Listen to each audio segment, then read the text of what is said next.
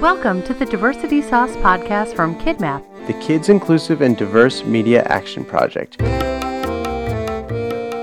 We're your hosts, Kabir Seth and Amy Kraft. Diversity Sauce. Don't dribble a little on at the end. Bake it into your children's digital media from the beginning. All right. Happy summer, folks. Happy almost end of summer, Amy. The, crazy. I know. It flew by. It always does. It's it's crazy. I just I I cannot believe it. So so much has happened. Um, where uh, where did we want to start? Where did you, where do you think we should start?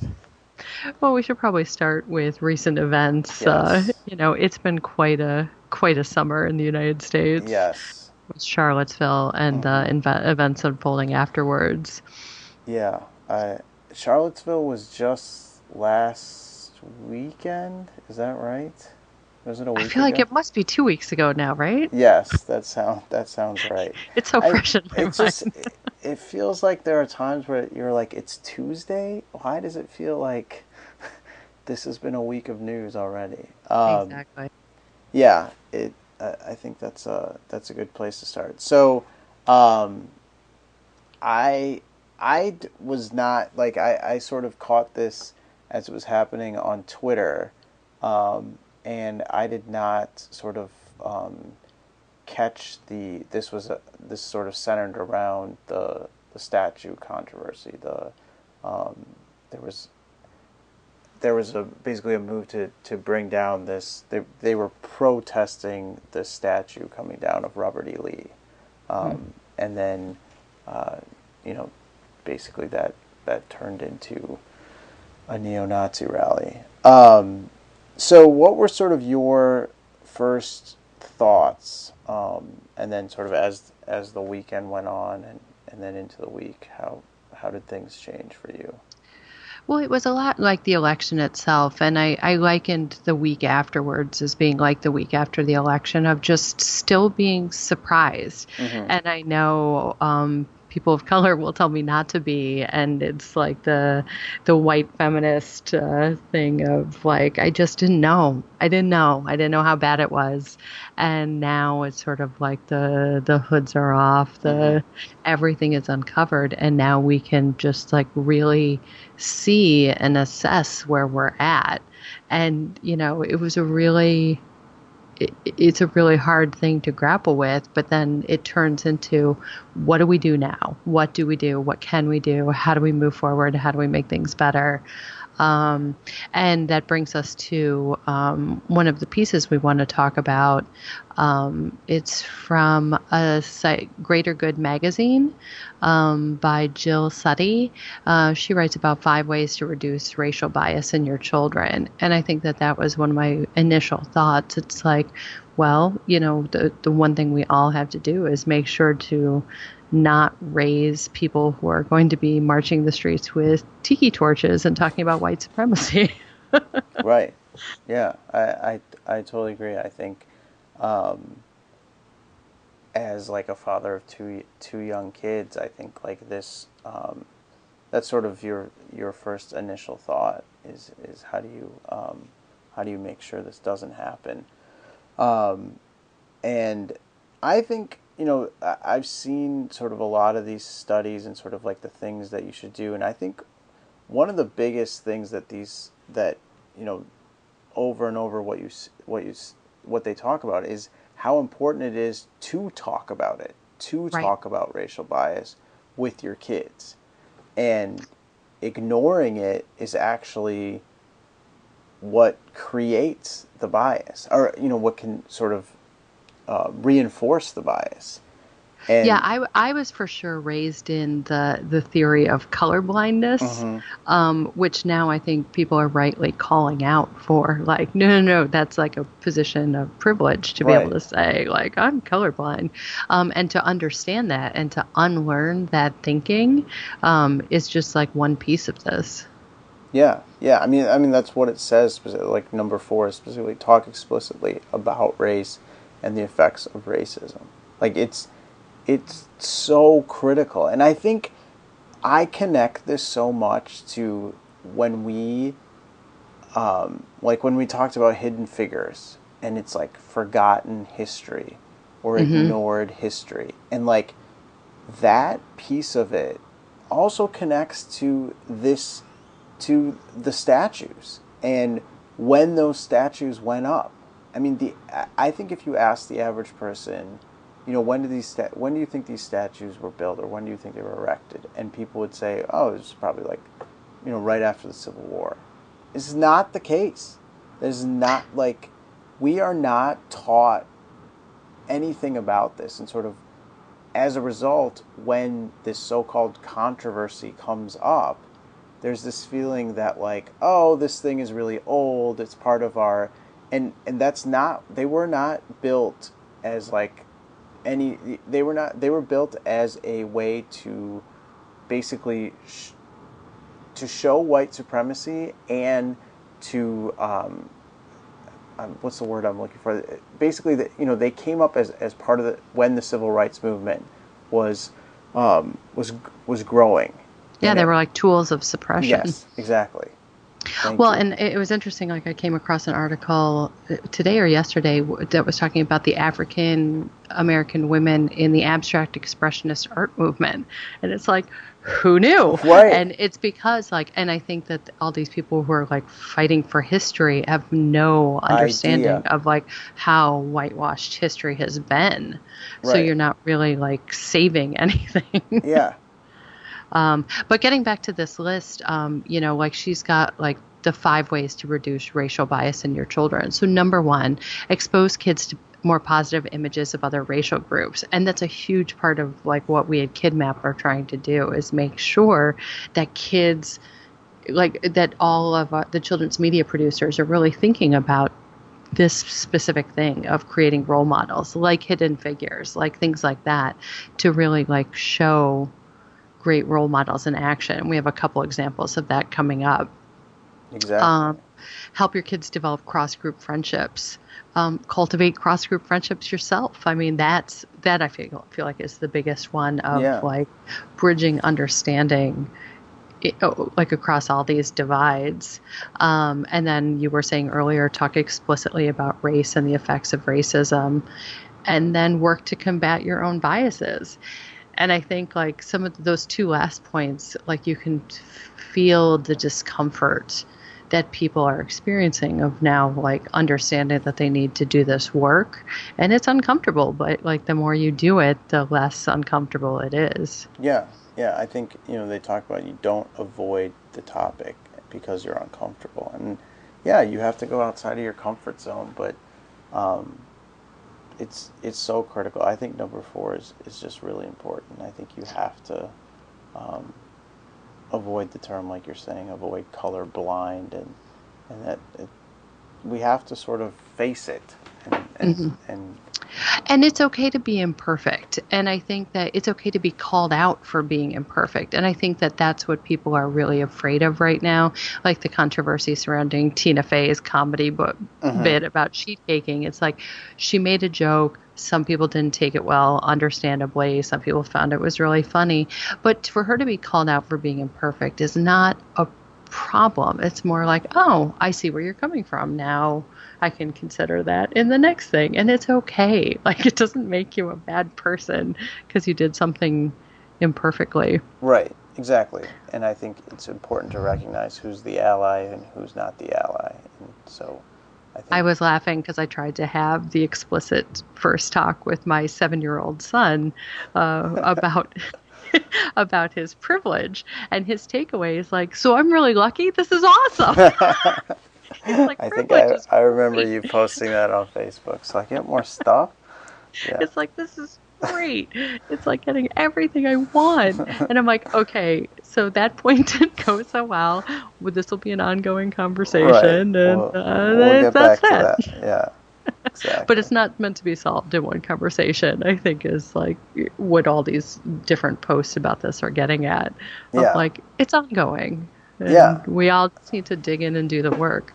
For sure. And I think the thing is, if you start that conversation with your kid, like they are going to go away from it. They're going to come back. They're going to sort of process. They'll come back with questions. Like it will mm-hmm. be this ongoing dialogue and like that slowly that uncomfortable feeling will you know will become less and less i think that like that silo will come down and like yeah. that's that's so critical um, and bringing all that positive media of different types of people into the house so that he can see characters that don't look like him um, right. that's like exactly. reading across walls idea of like just don't keep to things people who look like you like really try to branch out yeah yeah and i think um, yeah you can't be what you can't see and i think that sort of um, you know that idea goes directly into sort of the next couple of articles that we wanted to talk mm-hmm. about one is from um, from a little while ago in Forbes. Um, it's entitled From Frozen to Star Wars Disney Conquered Hollywood by Betting on Girls. Um, and so that you know they, they go through um, things that we've talked about so many times the um, Rey being the, the centerpiece of now the new trilogy in, in Star Wars, but not just Rey, right? Um, in Rogue One, Jyn Erso is is the focus. Um, you know, this the story revolves around her, um, and so they've you know, it sounds like you know the article goes through a couple things. They talk about Disney's attempts to craft live action boy friendly adventures were unmitigated disasters, um, and and it was you know as they sort of turned their storytelling to focus on making films about and for girls and women the box office started to change. Um, mm-hmm. their, their return started to change, and that uh, you know that that makes a lot of sense. It's um, a crazy thing when you stop ignoring half the population. Right, right. It just it's weird. Um, it it all comes together. Um, so th- I I think this was um, this was exciting. I think um, you know I've talked about on the show before that um, my son last year for um, for Halloween went as Rey. mm-hmm. and um, one of his classmates at school was also Rey. Um, it, it, was a one of his friends. It was a girl, and I. I was just like I was really happy. Like he really likes Rey, and I was like, "Yeah, you should. Rey's really awesome." Like, um, it it just made me really really happy.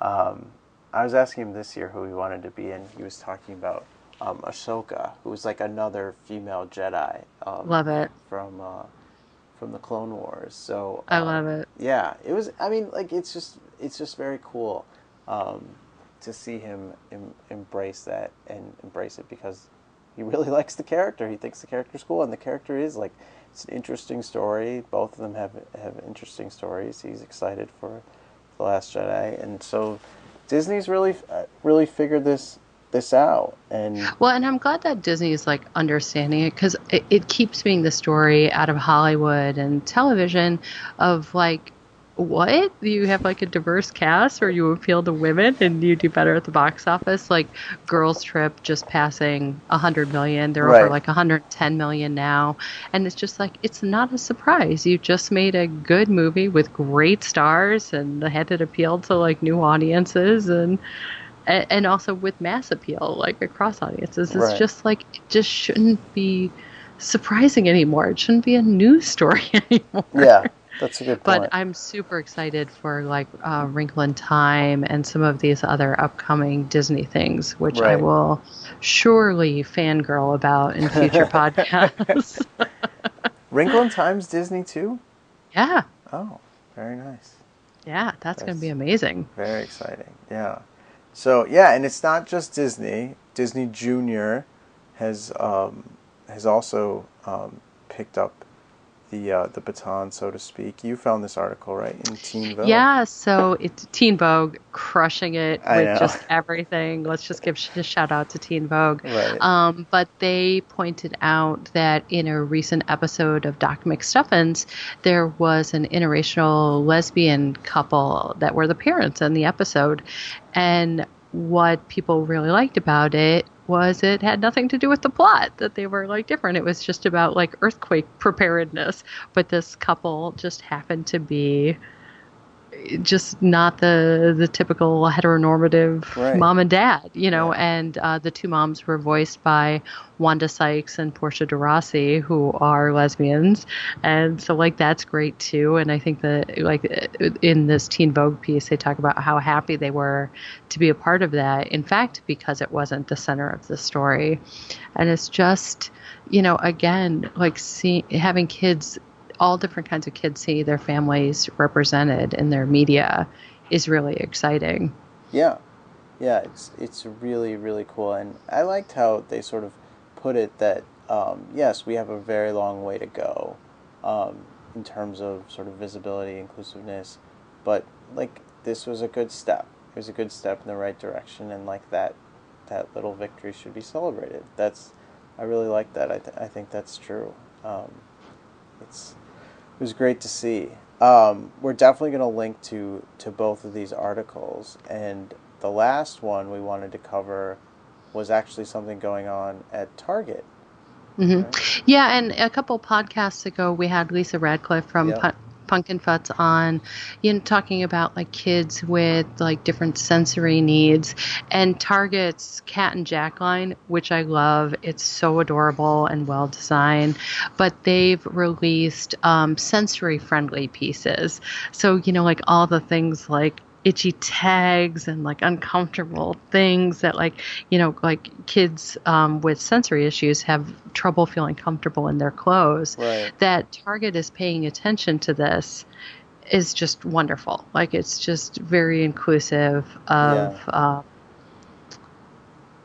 of all kids who would be shopping there. Right right. Yeah i think um, it's really really smart. And then you see that um, you know, one of the things we talk about in KidMap is sort of expanding your audience or sort of making sure that you have your team is made up of a diverse group of people or sort of experts who can help you in a certain area. And they went out and, and reached out to different organizations to sort of help them um, think through the design and sort of think through how should the pieces be created and how do we make it sensory friendly um, and what does that mean for different people and and that's that's really smart they you know they followed a best practice and and you know, yeah all the things that we've we've been talking about right. in our toolkit of right. just like go get your experts right oh and while we're talking about target we should give a shout out to toca i don't know if you've seen yeah. their gender neutral clothing, clothing, line there yeah yeah. It's adorable. Yeah. I mean, we love Toca Boca anyway, but Friend the pieces the are really cool. Like they're they're just super well designed and hip and like Cat and Jack. It's just like it sits really well next to Cat and Jack in Target. like I really like shopping there for my kids. Yeah, that's uh that's very exciting. Um, so yeah, we'll we'll link to that one. I hopefully we can track down the Toca Boca clothing one too. Maybe we can oh, link sure. to that as as well. Um, I think that's going to do it for for this week. Um, we we are not making any promises for next week, but um, you know we'll be be sure to uh, to make sure you subscribe, follow us on Twitter. We always have consistent articles, and of course sign up for our newsletter. Amy. And we have a great guest coming up. We have David Grandison coming up, who is the co-founder of DIY Doc. That's right. Oh, yes, stay tuned for that. All right, folks, we are really excited to have David Grandison, friend of the pod, multimedia producer, and co founder of DIY Doc, on with us today. David, thanks so much for joining us. Hey, thanks for having me. So, can you give us a little background? What is DIY Doc and where did the idea come from? Sure. Uh, DIY Doc is a app that allows people to create short films with a purpose for a specific cause or for a company that is trying to create a message around a short story. Um, DIY Doc allows people to become storytellers and it facilitates the process of organizations or companies creating short stories with a message. Gotcha, gotcha. And it's is it primarily targeted towards towards youth? DIY Doc isn't targeted towards youth, but I think because of my background Sure. and uh, you know in, in educational media, um, I tend to move it in the direction of youth-oriented projects because it's a very easy way to scaffold people into the process of filmmaking. I see. I see. And and how um, how did you sort of uh, how did you come up with this idea, and then sort of like how how long has it been around? Where where where is it now in in its is it in its infancy? What what would you say? Yeah, right now, um, let, us start at the beginning. Sure. DIY Doc was a, a idea that um, John Carlin, my uh, my partner, and myself came up with very, very uh, organically. Um, I think both of us had been working on very similar types of um, projects and similar types of ideas around trying to democratize filmmaking and trying to enable people to utilize mobile devices to make better films. Mm-hmm. And so it came about through a synergy of us commuting back and forth from New York to our home in, in, in New Jersey and uh, really, you know, brainstorming on this. And, uh, you know, be, you know, because John, uh, you know, Carlin, um, uh, is is very very much connected in the tech space, uh, having started a, a company called Funny Garbage.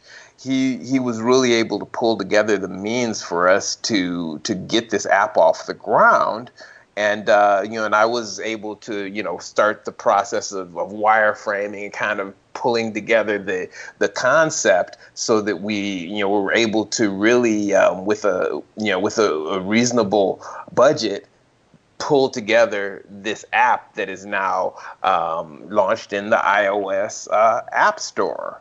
Awesome. Uh, yeah, Can you talk a little bit about how it works? Because I think what's really ingenious about it is you can know very little about documentaries and jump right in.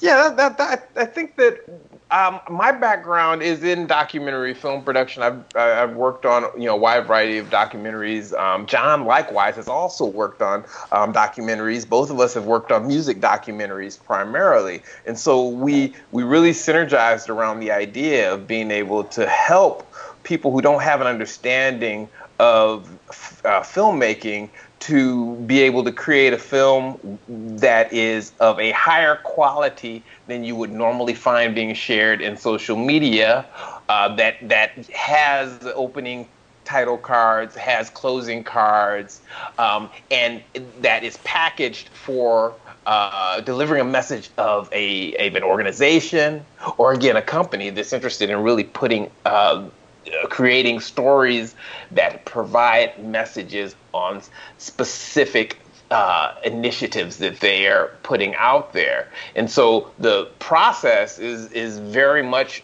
the process that I would use as a filmmaker in that you're given a concept and you're then walked through the process of looking at a storyboard that has been created by a professional like myself or a docu or or or another director that we have partnered with um, and taken through the questions that need to be asked. And as you answer these questions you are creating a film.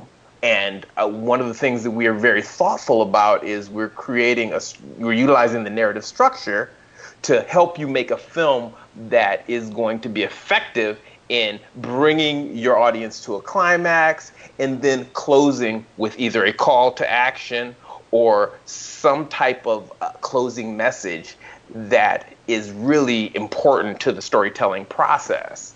You know, many times you end up having people when they're making um, films for social media that is a rant and doesn't have an opening, does not have a closing, and ends up being very uh, truncated and and not delivering a message with with a closing. And so what we've tried to do is to build a story arc into every template that we create, so that anybody can create a a film that utilizes the narrative structure effectively to um, to to tell a story. And we've started with helping organizations that have a cause or what we call telling stories that matter stories that are very important mm-hmm. you know around issues you know that that range from um, helping people to understand what the lives of people who are living with HIV are like, you know, to uh, telling stories um, of, of activists that are in the field working uh, against these things. So, you know, we've got a wide variety of different types of, of stories that, that we're currently telling on the DIY Doc app that's currently in the App Store, the iOS App Store, that is. Yeah, that that uh, that makes a lot of sense. I think one of the things that you said on the website is sort of the focus the filmmakers focused on the story and not the tools and it sounds like that's sort of what the narrative framework allows them to do is answering those questions sort of going through the, the template gives them um, gives them what they need so that they can actually focus on telling the story that's really cool yeah, absolutely. You know, we found that it's it's, been very very successful for um, you know for, for groups that don't have a lot of money and can't afford to send you know a, a film crew for hundred thousand dollars out to make a commercial. Mm-hmm. We're enabling organizations like this to crowdsource the creation of a wide variety of films that are very authentic, that are that are that will be shared by the people that create them, and uh, will enable you know these organizations to reach many many more people than would um, be reached by a commercial that they then have to either pay to be aired on TV or they have to send out into social media and hope that it, it, it has resonance and, and is shared by audiences. So how so you you and, and John come up with this idea, it sounds like coming back and forth on a train from New Jersey to New York you get something together, and then you decided to beta test it in Uganda. How did how did that happen? I mean that that well, seems like one of our one of our early funders was Alicia Keys, uh, and um, that's her, handy. We are here foundation. she uh, she really um, understood the the the message and the the ability of the tool to really be able to reach the to reach people who may not normally be as willing to speak to a film crew and so I ended up going, um, you know, being funded by Alicia Keys and the uh, the We Are Here movement, and um, I ended up going to Uganda uh, to train youth activists to create short films um, we created uh, we created a template for creating uh, short films about your life as an activist. We created a template for refugees to be able to tell their stories. We created uh, a template for people living with HIV. Um, Alicia is a huge funder of AIDS orphanages in uh, in in both South Africa and East Africa. She she uh, she gives a lot of money to various organizations um, that that that help uh, refugees. Um, and and she is very very instrumental in doing these things, and so we were able to create templates that helped her to tell those stories, and uh, you know we were able ultimately and very successful at uh, creating you know a number of short films that really talked and spoke to uh, the the challenges that uh, these different groups are, are, are living with every day, and it was in their own words, and it was done um, at a much lower cost than if she had sent uh, film crews out to all of these different places. Um, you know, we did it basically by bringing together a train the trainer model with youth from South Africa, Durban, um, uh, East Africa, Rwanda, uh, Kenya, um, in India, in various parts of India, Kigali, India being one of the, the main right. places. And we trained them, and then they went to their centers all over the world and spoke to people in their centers and let them tell their own stories. And again, a very successful,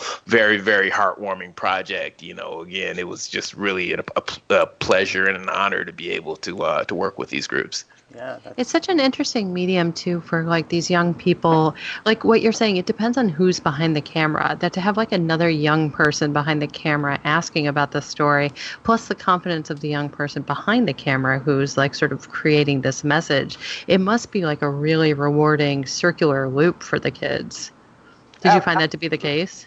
Absolutely. Um, we you know we found that it, it's a it's a cathartic uh, experience for people who had not really had the voice to be able to speak about the challenges that they had. You know, they found it very, very cathartic to be able to speak on the challenges that they have and the fact that they are living happy lives. Uh, mm-hmm. the, the stigmas in East Africa, in India, in South Africa, around living with HIV are very heavy. It is it is a dangerous life to live, not because of the virus itself, but because of the stigmas mm-hmm. that people hold against the people who live with the virus and or people who will who who announce and are open about their status. And so an app like this allowed people to share their stories either anonymously or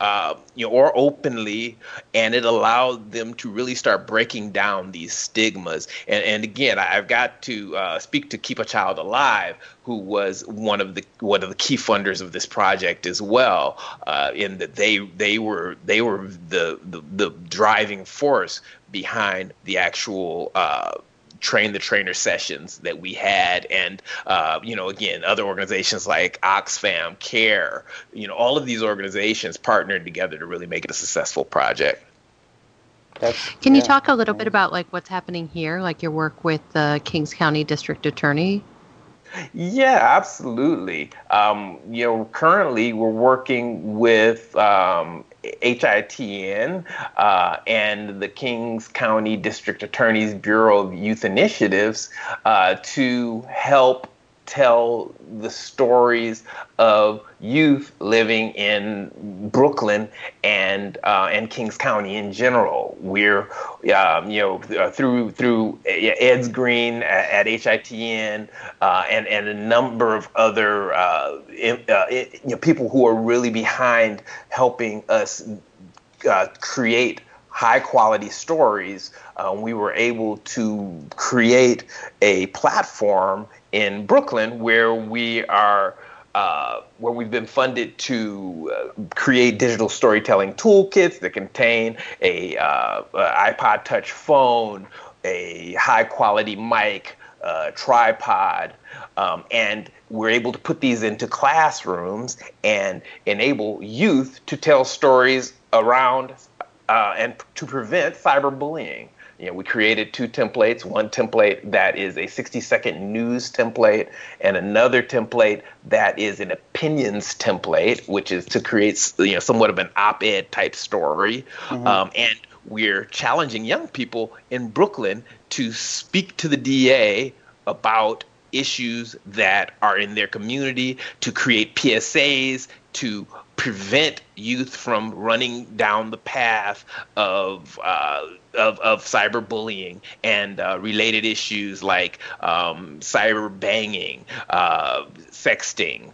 Uh, a lot of the issues that the Kings County District Attorney's Office is running into and are becoming more and more prevalent. You know, we're now empowering youth to tell stories to stop youth from running into the challenges uh, of the judicial system. And so we're really excited about it. It's, it's currently um, in the pilot test mode and and hopefully um, you know in the uh, 2017 2018 school year we'll be able to roll it out full steam and uh, and have these digital st- uh, storytelling kits going into classrooms so that youth will be able to start creating films that will be shared with the DA and will become uh, talking points will become prevention tools will ultimately teach the kids creating these stories how to uh, how to mitigate challenges around um, cyberbullying mm-hmm. and, chal- and and organizations that can help them because a big part of this is you're not only telling about it you're telling a story about an issue or creating a PSA to stop someone from learning about an issue but you have to have a call to action and that's a important part of that. So in that, students are learning where they can go for help, and so you know we're really we're really excited to roll this thing out in Brooklyn um, uh, this fall. Yeah, this this is really awesome. So, is the is the pilot program was that something that started in the summer, or it's or it's starting now in as, as part of the the school year? We've been piloting this all summer. Awesome. We've had some very successful uh, films uh, that have been made by youth, you know, and, and you can, you know, you can see uh, some of the films on uh, on uh, the DIY Doc uh, YouTube channel or on DIYDoc.tv. Um, but you know, ultimately, the films that we've been creating are are, are really what's going to be shown in schools, and these are these are films that are are are exemplar videos so that we can take them into schools and teach young people how to create um, these stories and how, and and basically crowdsource um, youth voices and share youth voices with uh, with um, the district attorney's office uh, in in Brooklyn. Are there ways that the kids have surprised you in the ways that they're using it, or like in the specific films that they've made?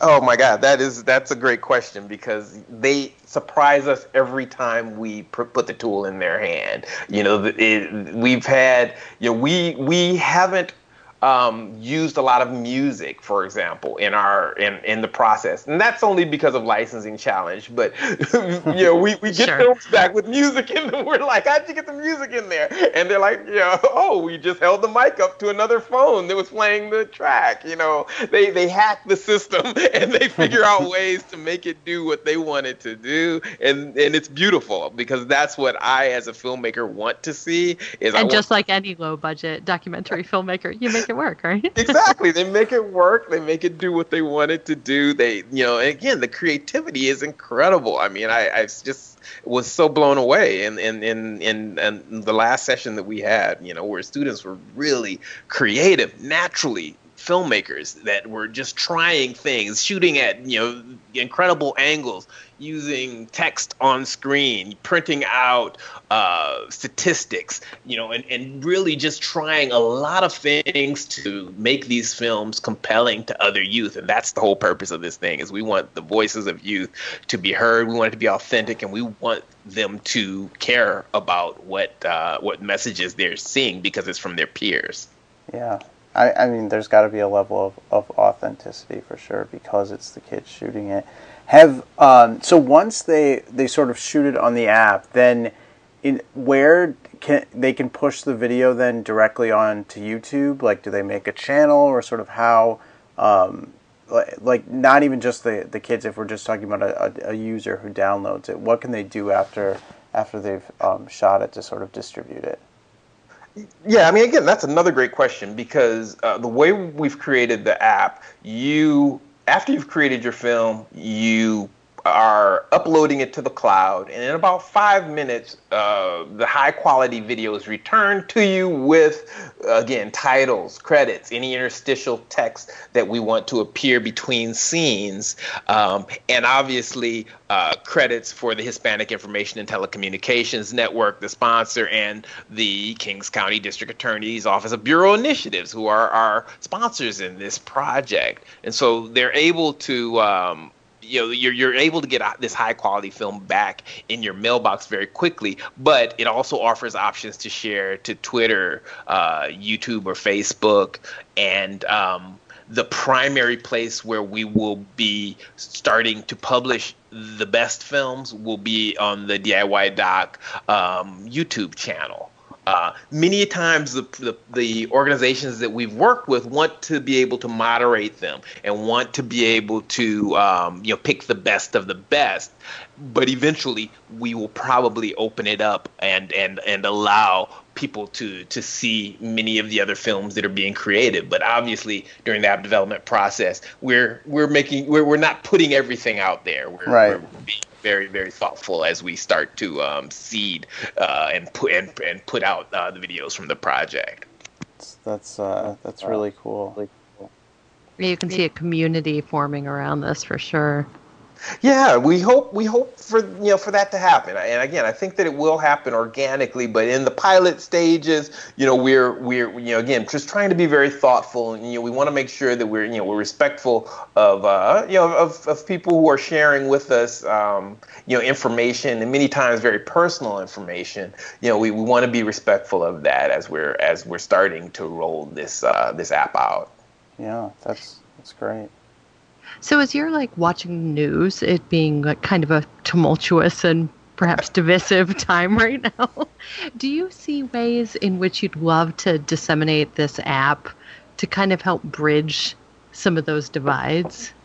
Oh my God, I would I would so love to see someone at a rally push this app out to the people within the rally to let them tell their thoughts about why they're there. You know, right. these are the types of uh, stories that I would just love as a documentary producer to uh, to be able to see being shared because again, everyone who goes to you know a, a rally feels very strongly about it for one reason or another, and and I think that uh, app like this um, allows these voices to be amplified and and that's ultimately our goal is to mm-hmm. amplify the voices of people who are working toward um, po- positive social change.